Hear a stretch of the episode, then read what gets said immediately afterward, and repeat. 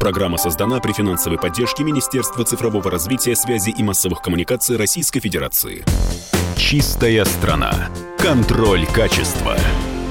Здравствуйте, друзья! В студии Юрий Кораблев. Это программа «Чистая страна». Тут мы говорим о вопросах экологии, которые нас всех так волнуют. У меня в гостях эксперт УНФ, научный эксперт Российского экологического движения, инженер-физик, эколог Илья Владимирович Рыбальченко. Это значит, разговор будет очень интересным. Хотел бы сегодня поговорить о раздельном сборе мусора. Э, скажите, вот мне кажется, или как-то буксует эта тема в нашей стране. Вроде бы все приняли, вроде бы все работает, но вот такое ощущение, что что-то не так. Не так у нас в голове. Не так у нас с пониманием того, что такое раздельный сбор мусора.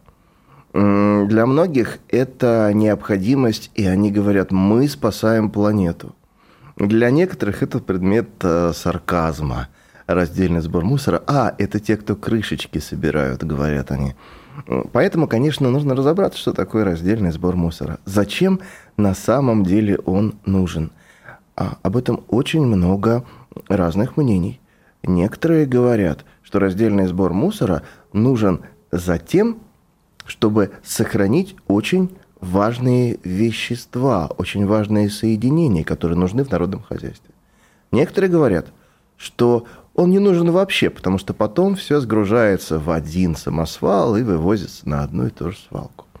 Некоторые говорят, да что вы, это ценнейшее сырье, и таким образом олигархи заставляют нас работать на себя, потому что мы, когда делим мусор, облегчаем им задачу, им не нужно строить мощнейшие линии по сортировке, чтобы извлекать что-то для своих перерабатывающих заводов, что население все уже сделало за них. Вот вопрос, какой, что какой же правильный на... ответ из этих вариантов? На самом деле. Давайте разбираться. Чистая страна. Контроль качества. Нужно понимать, что последует потом, после того, как мы мусор разделим. И если мы это понимаем правильно, тогда мы и поймем, зачем мы с вами это сделали мы поймем подвиг тех девчонок, молодых волонтерок, которые зимой стоят у мусорных ящиков и рассказывают нам, что, куда, как, в какой ящик кидать.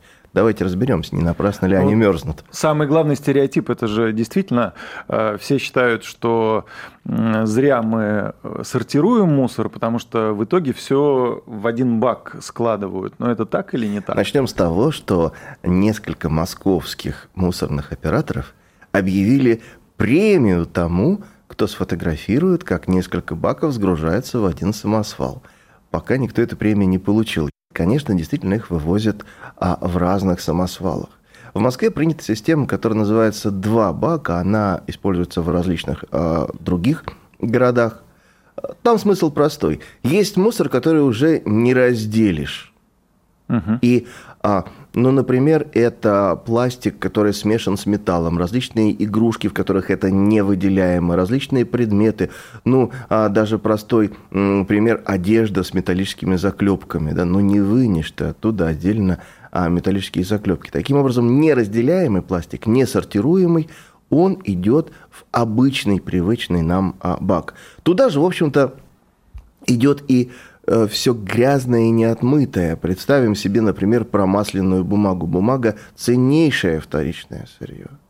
Но при этом непонятно, что делать, если она просто банально грязная. Угу. А? Подчеркиваю, исписанную бумагу, чем бы она ни была исписана хорошими стихами или просто каракулями, прекрасно можно использовать. А вот э, грязную, в которую мы в облу заворачивали, к сожалению, уже не получится. Итак, первый бак у нас вот для этого.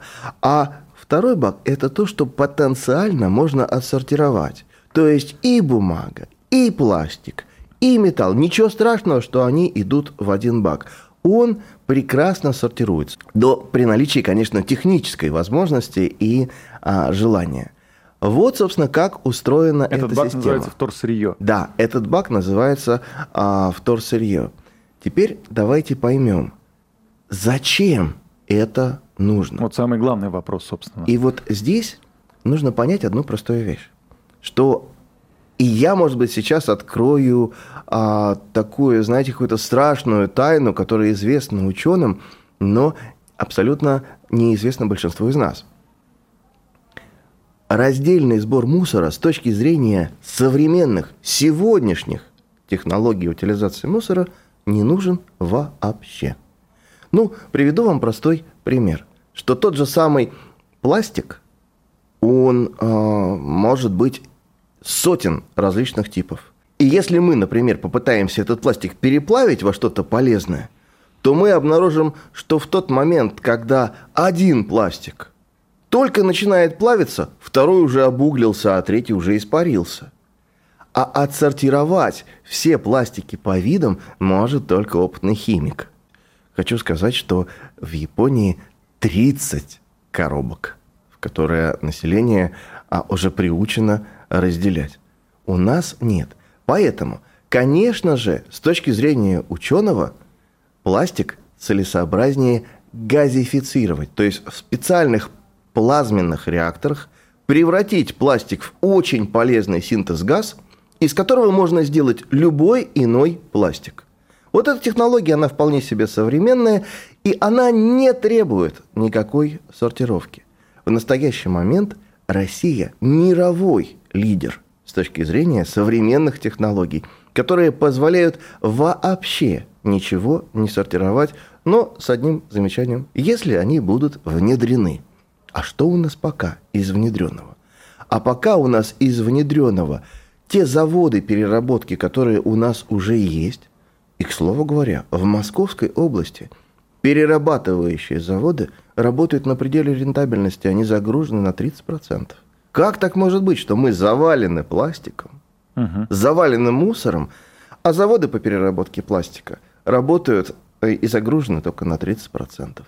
А происходит это потому, что у нас переработка и мусорная индустрия пока находятся немножко в разных плоскостях как бы не видят друг друга. Это два разных мира, которые нам еще предстоит соединить. Ну и, наконец, двигаемся дальше. Конечно, пластик можно переработать, но отходы пластика, отходы мусора, которые нам не получилось извлечь, не получилось использовать как вторичное сырье, к сожалению, пока в текущих схемах пойдут на сжигание. И вот тут мы должны понять, что большинство видов пластика, когда горит, превращаются в те самые пресловутые диоксины и фураны, о которых кричат экологи, которые феноменально вредны для человека. И таким образом, сегодня в действующей схеме, разделяя мусор, мы не просто заботимся о том, чтобы нужные а, какие-то материалы пошли на вторичную переработку. Мы не просто думаем о том, что то, на что потрачены уже силы, энергия, дерево, бумага, пластмасса, металл, чтобы они снова обрели вторую жизнь. Нет, мы заботимся не только об этом, мы заботимся еще о своей жизни. Потому что мы понимаем, что целый ряд материалов, если пойдут на сжигание, это смерть. На сжигание может идти только остатки, так называемые хвосты от тщательно отсортированного мусора. Если мы посмотрим площадку перед любым мусоросжигающим заводом в Европе, к слову говоря, Европа сейчас закрывает мусоросжигающие заводы, переходя на современные технологии. У нас же почему-то пока еще такие заводы планируются. Но если мы посмотрим на действующие в Европе заводы, мы увидим там площадки, на которых мусор А тщательно сушится – Потому что мокрый мусор... Вы когда-нибудь жгли мокрые дрова? Дымок видели? Зажигали да. когда-нибудь костер да, или печку? Да, да, то есть они не горят, они дымят. Абсолютно правильно. Куда полетит дым? Это первое. Мусор должен быть сухим. Угу. Российский мусор мокрый. Он морфологически мокрый, включая органические остатки и так далее. Он в основном мокрый. Горит плохо. Это первое. Его надо сушить. И в Европе его сушат. Второе. Вы увидите там дамочек-активистов, которые внимательно следят, чтобы, не дай бог, в сырье, которое пойдет в топку, попала хоть частичка пластика. Потому что они понимают, что пластик в топке – это смерть. И, соответственно, вы увидите там сложнейшую шестиступенчатую систему фильтров, через которые проходит дым. Внимание, вопрос. Представим себе завод, который мог бы функционировать у нас, где-то неподалеку.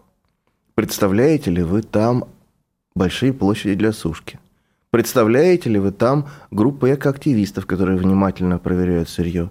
И, наконец, представляете ли вы там шестиступенчатую систему фильтров, которые регулярно, раз в неделю, обязательно меняются? То есть э, наши люди пока не понимают, для чего им сортировать мусор. Правильно? И это связано с менталитетом или мышлением, или еще чем-то. Может быть, тем, что 70 лет мы просто сваливали все на полигоны. С менталитетом и только с ним. Германцы перешли на раздельный сбор мусора буквально за несколько лет. А испанцы или итальянцы, люди с более горячим характером, толком перейти на него не могут до сих пор. Спасибо вам большое. Это была программа «Чистая страна». Здесь был я, Юрий Кораблев, и у меня в гостях находился эксперт УНФ, научный эксперт Российского экологического движения, инженер-физик, эколог Илья Владимирович Рыбальченко. Спасибо вам за этот разговор. Спасибо. Всего доброго. «Чистая страна». Контроль качества. Программа создана при финансовой поддержке Министерства цифрового развития, связи и массовых коммуникаций Российской Федерации.